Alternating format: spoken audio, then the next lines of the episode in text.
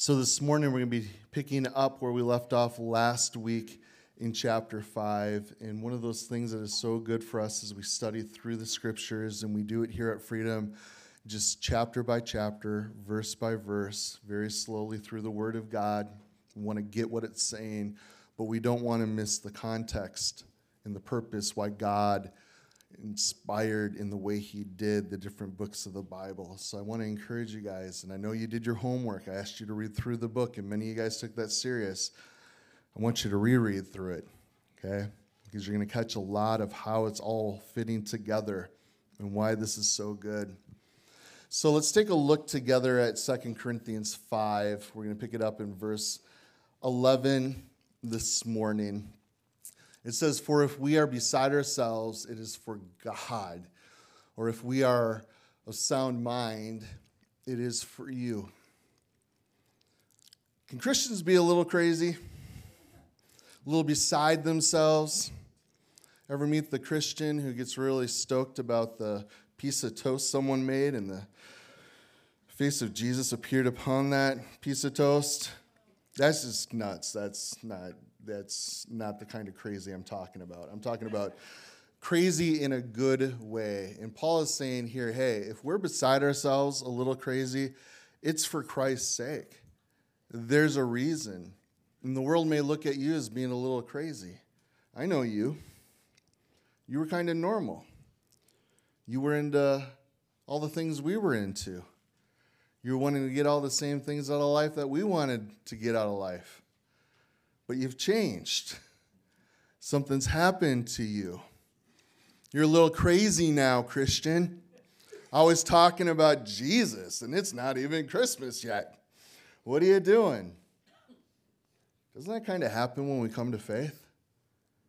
We hear the good news of Jesus Christ. Our lives are touched by the Holy Spirit. Our lives are forever changed. How can we not want to talk about the goodness of God and share with others what his word says? Because isn't that what happens when we get saved? We want to know more. We start reading the scriptures, the Bible, a lot. That's crazy. Why would anybody want to read that old book? It's a bestseller for a reason, right? So if we are beside ourselves, it is for God. And I want to encourage you, brother and sister, be crazy in a good way for Jesus. We can get crazy about a lot of things. This world, would you say there's a lot of craziness out there? Absolutely. But if we're going to be crazy, let's be crazy for him. Amen? Amen. And then it goes on to say, or if we are of sound mind, it's for you. And I think about Jesus himself. Right? They said that he was out of his mind in Mark chapter 3, verse 21 there. But you guys know I enjoy the Apostle Paul. That's why I'm enjoying 2 Corinthians. He's the one who penned this letter. And they, when he went before Festus, said, hey, Paul said to Festus, you're a little crazy, Paul, right? You're beside yourself. Much learning is driving you mad, okay? And the world's going to see that, because the more we read, the more we seek the Lord, the more our life is going to be set apart, isn't it? And the more we're set apart from this world, and that's what sanctification means, right? Jesus said in John 17:17, sanctify them in truth. My word is truth. That's why we take the word of God serious as believers. We're going to be sanctified, being set apart. And the world is they're going to look at us as being stranger and stranger. But we're not of this world, are we? We're just passing through, as we considered last week in the first part here. So I want to look at verse 11 with you guys. It says, knowing therefore the terror of the Lord, we persuade men. And if you drop down to verse 14 with me, it says, for the love of Christ compels me. And I want us to connect these two thoughts together before we jump into this passage, because this kind of gives us an overall picture of what's happening here. Because when we come to Christ, we're going to be a little crazy, right? We're going to start telling people the good news. And people are going to be like, stop it. You crazy Christian, stop pushing your religion on me. And we're like, oh, That's how I used to think. It is so not what you're thinking. It's not about religion. It's about our Creator and what He has done for us. He really loves us, and He wants us to be a part of His family forever and ever, and He's made a way possible. We know it's so much more than just religion, don't we? But we want to share the truth of the gospel with others. In knowing, we know the truth of the gospel. Therefore, what do we do as a result of that? Okay? We, the terror of the Lord, we want to persuade men. Is this saying that we need to be terrified of God? Is that what this verse is actually saying? Not at all, guys. To understand the awesomeness, some translations actually put it that way too. The terror of the Lord. There is a heaven and a hell. And there's a reason why God tore into this world, became like you and I. He was on a mission. And we want to share that with the world. We want to persuade people that there's a very real reality to where we are going in this afterlife. And eternity has been written in all our hearts. Do you guys know that? Even an atheist that doesn't believe in God and afterlife, if you get into a serious conversation, they'll say, you know what? Deep down, I believe there's something after this life. Well, where do you get that, Mr. Atheist? Well, they got it from God, because the scriptures say God's put that into our hearts. We know that to be true. And if people are honest enough with themselves, they'll say, you know what? There is some truth to that. But now what do I do with that truth? What is to come? What does the afterlife hold? And that's where we as believers, being a little crazy for God's sake, will go and persuade men.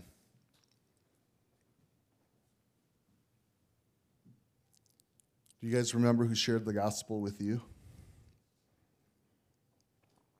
Aren't you glad that they understood that your soul was hanging in the balance, that heaven and hell were a reality, a truth, and they spoke the words of life to you? Aren't you thankful? I sure am. I sure am. This next week I get to go deer hunting. How many of you guys deer hunt?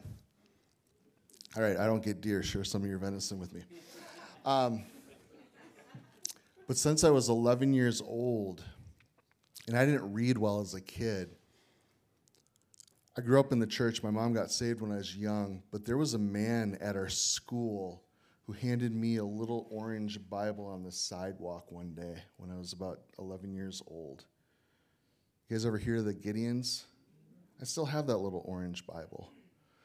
Even though I couldn't read well, I'd always bring that little orange Bible, because we had to wear blaze orange in the woods when you go hunting. And I got a Bible that matches the blaze orange theme, so I'm going to take the Word of God into the woods with me.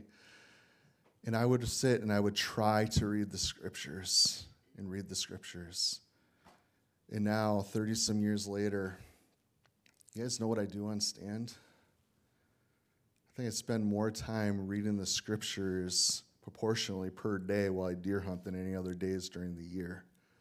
I love it. Yes, I've missed some bucks. That's why I don't get meat. I'm too busy reading the scriptures. I love the Word of God. But that's something, guys, that we need to take serious, because if we really believe what we read, what the scriptures teach, okay, there is going to be that in our heart that, hey, we need to persuade people. They need to hear. Without a preacher, how are they going to hear? Are we the ones called to go into all the world and make disciples of all the nations? Yeah. He's asked us to do that. So I want to encourage you guys. Persuade men. And what helps us to do that? Did you guys catch verse 14 here? It's the love of Christ that compels us. The love of Christ. The love of Christ compels us. Well, what's going to get me out of my comfort zone to actually be brave enough to share? Because it's scary to share our faith, isn't it? I've probably done it over 1,000 times in my lifetime, thousands probably, but it's still uncomfortable. I wish I could say, you know what, it just gets easier and easier, and after a while, you're not nervous at all. At least for me, that hasn't happened. But I'm so convinced of the gospel and that it's true. How can we not share that with other people? Okay? And how? What's the motivating factor? It's the love of Christ. Because if he really does love us, people need to know that. And that's what's going to keep us going. And we're not going to keep going if it's something else but the love of Christ. I've been around long enough, and I've seen this in the church. People may get excited about something for a time that compels them, but that wears off after a little while. It may be the love of people and serving people. How many is it's a joy to serve others? Jesus says it's more blessed to give than to receive. There's a blessing in it. But if that's the thing that compels you, it's not going to keep you because seasons change. Something else might become compelling. You know what? I tried golfing, and that's exciting too. Actually, a little more exciting than what I've been doing for a while in serving people. Maybe I'll give myself to that for a while. But after a while, is that what's going to compel you to persuade men that the good news is true? No. But that's just an example, because we can have so many things in life. But the thing that's going to keep us, it's going to be love of God. It's going to be Christ's love for us. That's what's going to keep us going. So, brother and sister, what do we need to do? Keep ourselves in the love of Christ.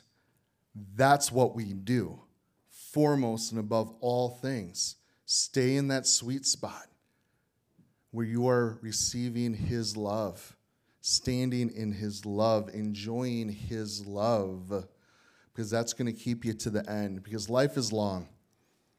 And I wish I could tell you that even half of the Christians I've known over the years are still in love with him like they were back then, and still walking with him like they were back then, that they hadn't backslidden.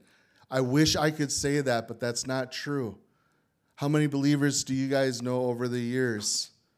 They're not walking today, or they're not on fire as they once were.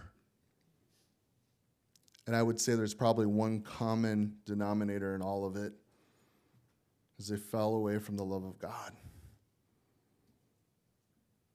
They were doing their Christianity for some other reason except simply being loved by God. But let me tell you what, guys, when we know our God and how much he loves us, the lengths he went to love us, we're going to keep the faith. We're going to keep moving towards him. That love, his love, will compel us, guys, because life is not easy. It is hard. And there's going to be times, and I know all of us have probably felt like we've wanted to give up at different times. But what's going to keep us going? The love of Christ. Amen? Amen. So, fear and love, we see that played out here. Let's take a look at verse 10 together. It says, "For we must all appear before the judgment seat of Christ, that each one of us may receive things done in the body according to what he has done, whether good or bad, knowing," I want you guys to see, okay, note the connection here, "knowing therefore the terror of the Lord, we persuade men," okay? So we must give account. We're all going to stand before the judgment seat of Christ, according to the scriptures, to give an account of what we've actually done, whether good or bad, okay?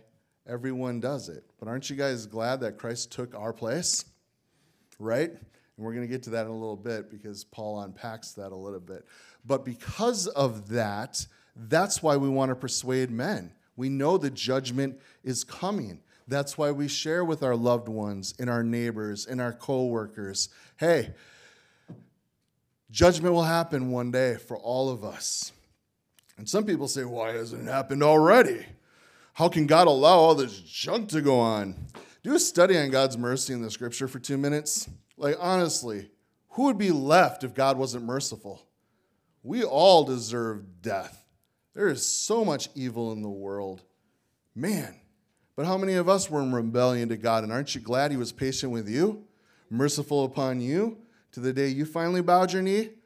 Hey, yeah, right? He's long-suffering. But there will be a day where all do appear. No one's going to get away with anything. God is just, okay? Heaven and hell. Hell is a punishment, okay? God talked a lot about hell. You know, Jesus spoke about hell more than he did about heaven in the scriptures. Study it out, okay? It's a reality. We're all going to be there. And I don't want to see anybody go to hell.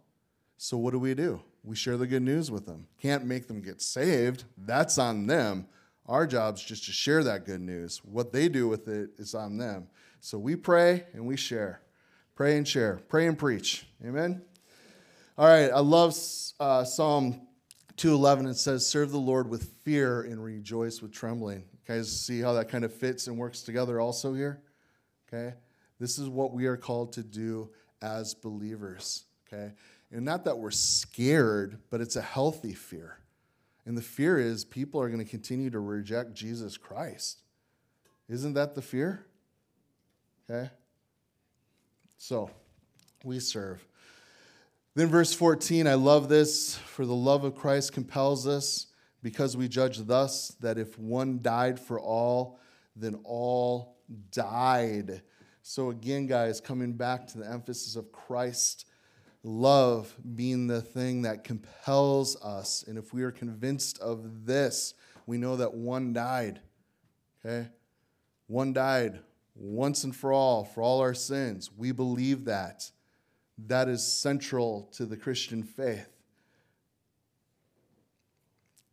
And it is so unique to the Christian faith. What other religion in the world does God step down into humanity, and to do what we couldn't do?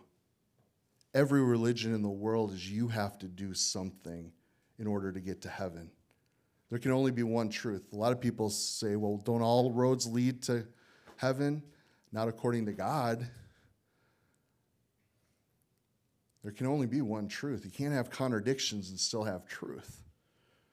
The thing that's so unique to biblical Christianity is God did. It's not what we do. It's about what he did, because we can't. And then we're seeing the reality of John, 1 John 4:19. We love him because what? He first loved us, right? That's why we love. God has made us to respond to love, okay? There's some times where I may feel like, oh, I don't feel connected to my wife. I don't feel like she's loving me. You know what I got to do? I got to love her. And then she's a responder. That's how God's created us. So dudes, if something's off with your wife, love on them, because God has wired us to be responders. Don't you guys respond to love? If someone loves on you, don't you want to respond back in love? Yeah. So if God is love, and he's loved us the way he demonstrated his love while we were yet sinners, he died for us, right? You question the love of God, look to the cross, but we respond to that love. And that's what happens when we begin to seek him, because if you do seek him, you're going to see like, oh boy, this is all true. The gospel is true. God really did so love the whole world. Not just the elect, bro. The whole world. Wow. How can I not want to persuade men then? How can I not share this good news? So it says, open rebuke is better than love carefully concealed. Proverbs 27:5. I fear that Christians are very good at loving people into hell. You guys know that we can love our neighbor real good, and if we never share the truth of the gospel with them, what's going to happen? We just loved them right into hell. But we're told to speak the truth in love. And Jesus is the way, the truth, and the life. No one gets to the Father except through him. So how can we not, out of love, tell people the truth? Well, that's judgmental. You're condemning me. Stop judging me. No, according to Proverbs, it says what? Open rebuke is better than love carefully concealed. True love is going to rebuke somebody. Hey, man, I love you. And God loves you so much more than I'll ever love you. And let me tell you about how much he loved you and what he did to show you he loved you. And we share the good news with them, right? And we don't really care if their feelings get hurt because we love them enough to rebuke them and say, hey, you're in sin. You're in open rebellion to the living God, your creator. You need to give your life to him. He's given his life for you. He wants you with him for eternity in heaven. And I love you enough to tell you this truth, even though it may hurt, even though you may not agree with it, even though you may break friendship, relationship with me. I'm willing to speak truth into your life because I really do love you. But let me encourage you, Christian, to speak that truth in love. Because I do see brothers and sisters speaking the truth of the gospel, not in love. That's kind of gross. You guys know what I'm talking about? Yeah. We speak truth in love. So we persuade men. Sounds like Mission Impossible to me. Nobody's getting saved.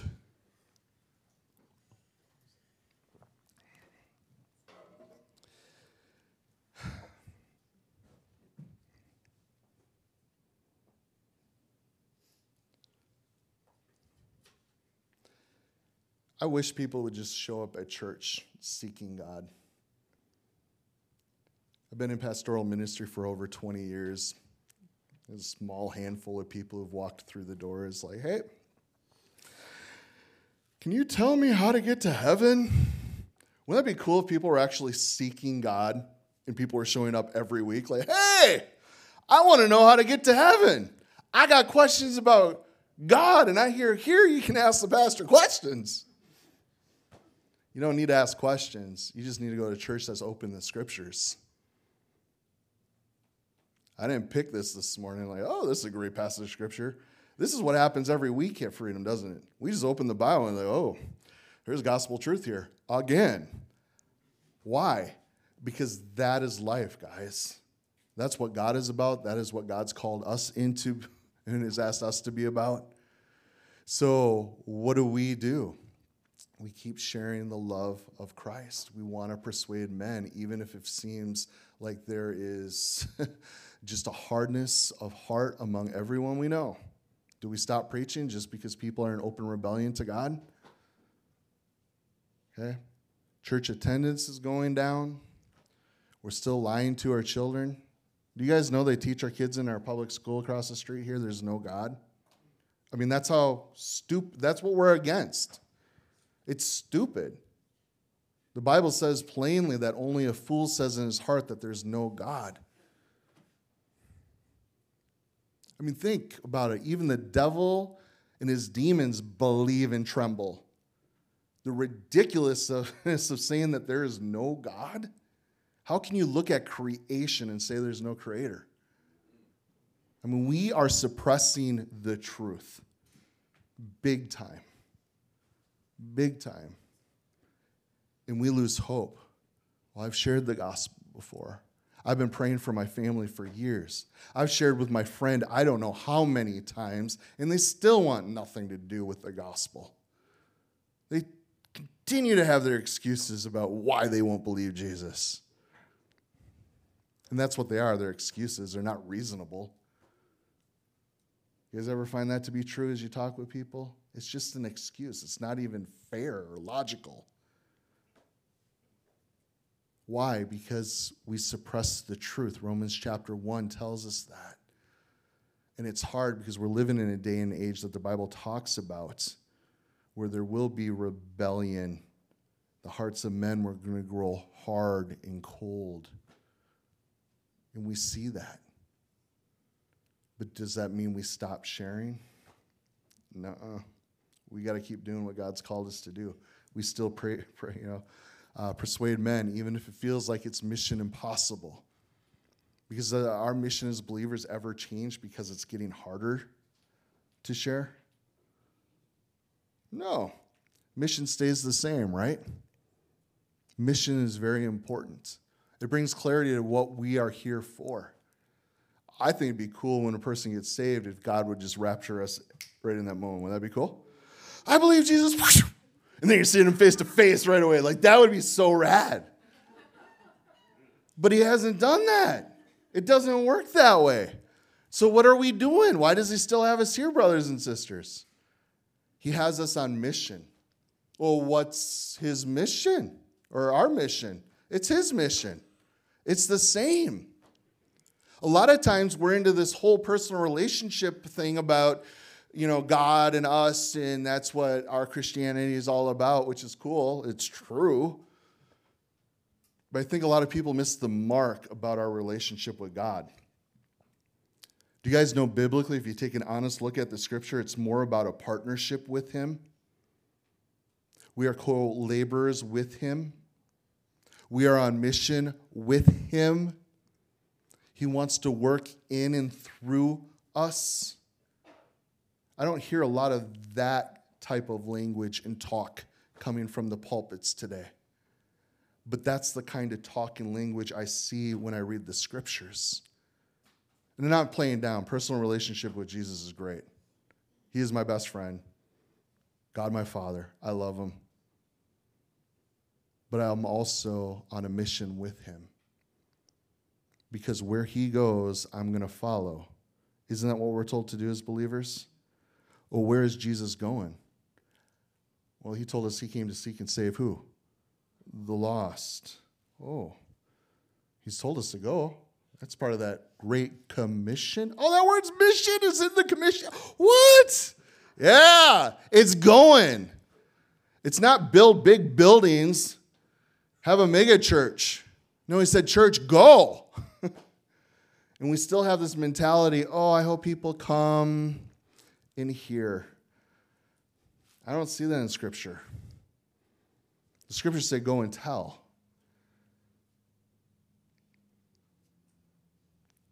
Did you share the gospel with somebody this last week? I don't need to know. That's really between you and the Lord. But if you're a believer in Christ, that's our mission. Maybe you didn't. Have you shared in the last week, 2 weeks, 3 weeks, month, 2 months, 3 months? Do you guys know that it's said that only a small percentage of Christians ever actually even share their faith once? Yeah, that's a hard one to swallow. It's the one thing God's asked us to do, and there's only a small percentage of us who actually do it. What's up? Sounds like something's trying to keep us from sharing the gospel. Wonder what that's all about. Oh, wait, didn't we read in chapter 4 that there's a god of this age, Satan, who's blinding people? Do you think maybe that same god of this age, Satan, maybe wants to keep us from sharing the gospel too? Yeah. You ever wonder why it's so hard still to share the gospel with somebody? So we are on a mission. Mission's important. I want to share with you guys my mission.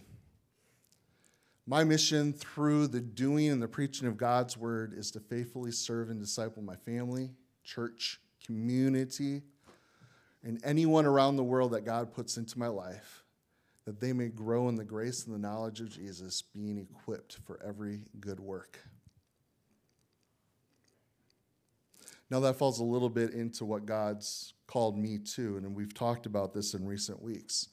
God has given us all callings. We are all in ministry. There's all things that God's called us to.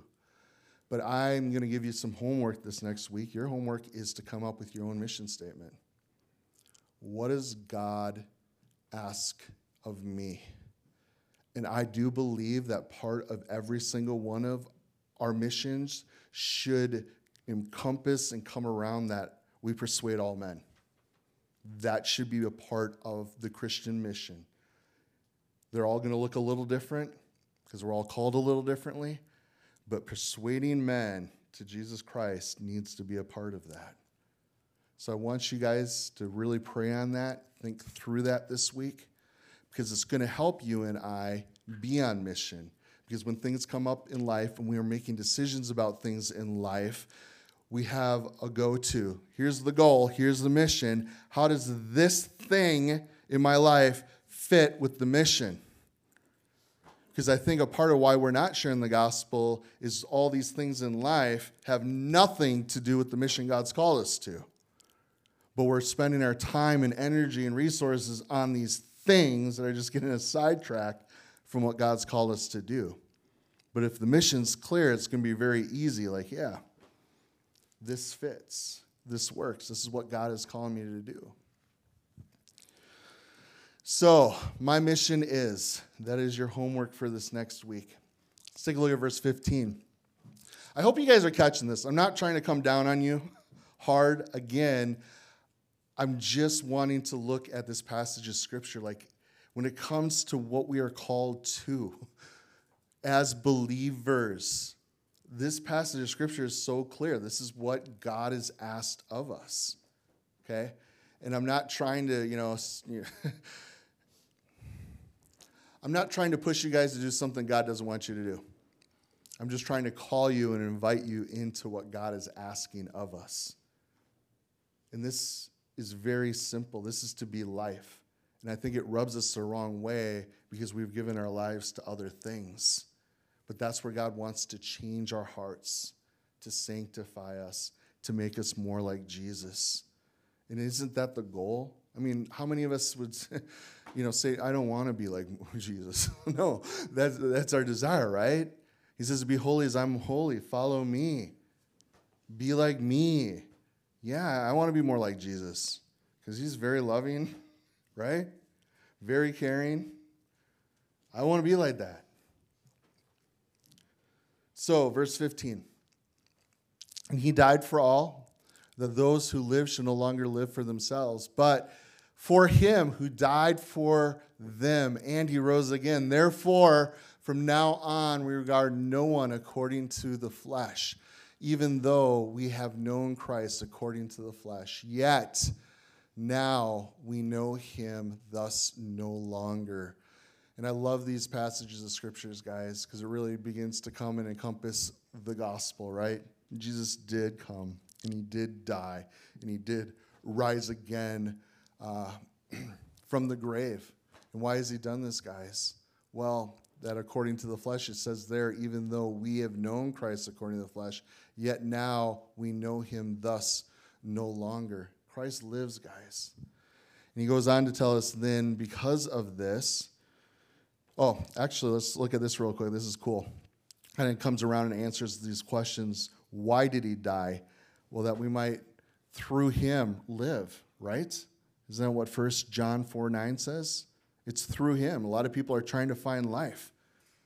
I'm just not finding in this. I'm not finding in that. I keep trying all these things. Well, Jesus came to give life and life abundantly, John 10:10. Jesus gives the life. It is found in him. Now there's things in life we can enjoy and aspire to, but you're not going to find life in things. You find life in him. I used to have a shirt growing up.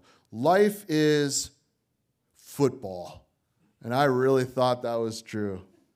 I had a pretty good arm. I thought that's what it was all about. Can I throw the ball? Because it's all about football. And if we win, then life is good. If we lose, we're not even allowed to say a word on the way home on the bus because we lost. Don't even look at each other. It sucks. Life's over.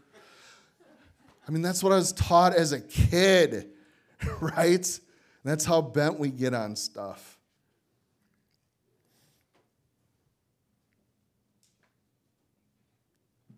All right. That we might live through him, that we might live with him, and that we might live for him. Do you guys see that played out here? That's the importance of this. I think I'm going to pause there. I wanted to keep this message super short, and the best scriptures are still yet before us in this chapter, and I don't want to rush through them. And I was really hoping to come around our call to ambassadorship for the kingdom of God and the call of reconciliation and giving ourselves to that ministry. Because that's really where this is all heading. And I think we're just beginning to kind of, scratch the surface of that, and I don't want to rush through it because there is so much. I mean, the next verse, verse 17, for anyone who's in Christ is a new creation. Old things have passed away. Behold, all things come new. Like that alone we can talk for 10 hours next week about, but we're not going to. We're gonna take some time, and we're going to finish this chapter. Next time I'm with you guys, Lord willing. Next week, Ozzy's going to be teaching through chapter 6 with you guys. And there is a lot there, and I want to encourage you guys to be reading ahead. But I asked the worship team to do a song that really resonates, in my heart at least, around this idea here of having life in Christ and grasping the gospel. So I'm going to ask the worship team to come up at this time, and we're going to close our time in worship, and I'm going to come back up. So knowing, guys, that you've been adopted into God's family. There may be some this morning that say, I don't know if that's true. I don't know if I'm a part of God's family. The thing that is so cool is there is a Father in heaven who's made a way for any to come and be a part of his family. We're not all God's children upon this planet. It's only those who've put their faith in him, because he paid a great price upon a cross 2,000 years ago so our sins could be forgiven. And anyone that puts their faith in Christ shall be saved. And if you say yes to him, that great gift, if you truly believe in your heart and you confess that, the Bible says you're saved. And if you've done that, you are a part of his family. You are adopted into the coolest family of all time. Think about that, guys. You're a new creation. You are a citizen of heaven. You're a child of God, a friend of Christ, a family member, a bondservant of Christ, his bride. You're his poem, his workmanship, the apple of his eye. You're his beloved. There's 4 things I want you guys to consider. I read Ephesians earlier this week, and it starts off the first sentence. You guys ever catch that? He's writing to the saints who are in Ephesus. We're saints in Christ. You don't have to do a bunch of things and have a church approve you to sainthood. If you're a believer in Christ, the Bible says you're a saint. So if you want to start calling me Saint Landon, I'm totally down with that. But what if we did that with one another just to remind each other, brother, sister, you are a saint. Because you're in Christ. You are a saint. You are holy because of him. Also in chapter 1, verse 5 of Ephesians, it says there that we are adopted. We're no longer abandoned. Think about that. For those in Christ, God will never leave you or forsake you. You see, we have this adoption, and there's a few things that happen with adoption. Father pays all the debts. You receive all the father's privileges. Unable to be adopted, a parent could never, obtain legal guardianship. But that's all taken place when a person comes to faith in Christ. We're also told in chapter 1, verse 13, that we're sealed with the Holy Spirit of promise. Aren't you guys glad for that? Sealed, that means we're secure. God has placed his stamp upon us. You are sealed, okay? Ownership. We're also his poema, his masterpiece in chapter 2. No longer valueless. And I want to encourage you guys as you read the scriptures. 160 times the Apostle Paul uses the phrase in Christ in the New Testament. There is so much that we have as believers in him. And I encourage you in this way, guys, because I don't want you to miss it. We have an identity that is very clear from who we are in Christ. And that is the part of us that matters the most. And some quick reminders, roles are not what you do. Identity is who you are. You aren't what you do, but what Jesus has done. And you aren't what's been done to you, but what Jesus has done for you. Father, thank you so much for this morning. We praise you. Thank you for your great love. Thank you for all that you have done for us, are doing for us, that you've promised for us. You're a good God. We know we don't deserve it, but we are so thankful that you are our heavenly Father who gives good gifts to his kids. What a Savior. I pray in your name. Amen.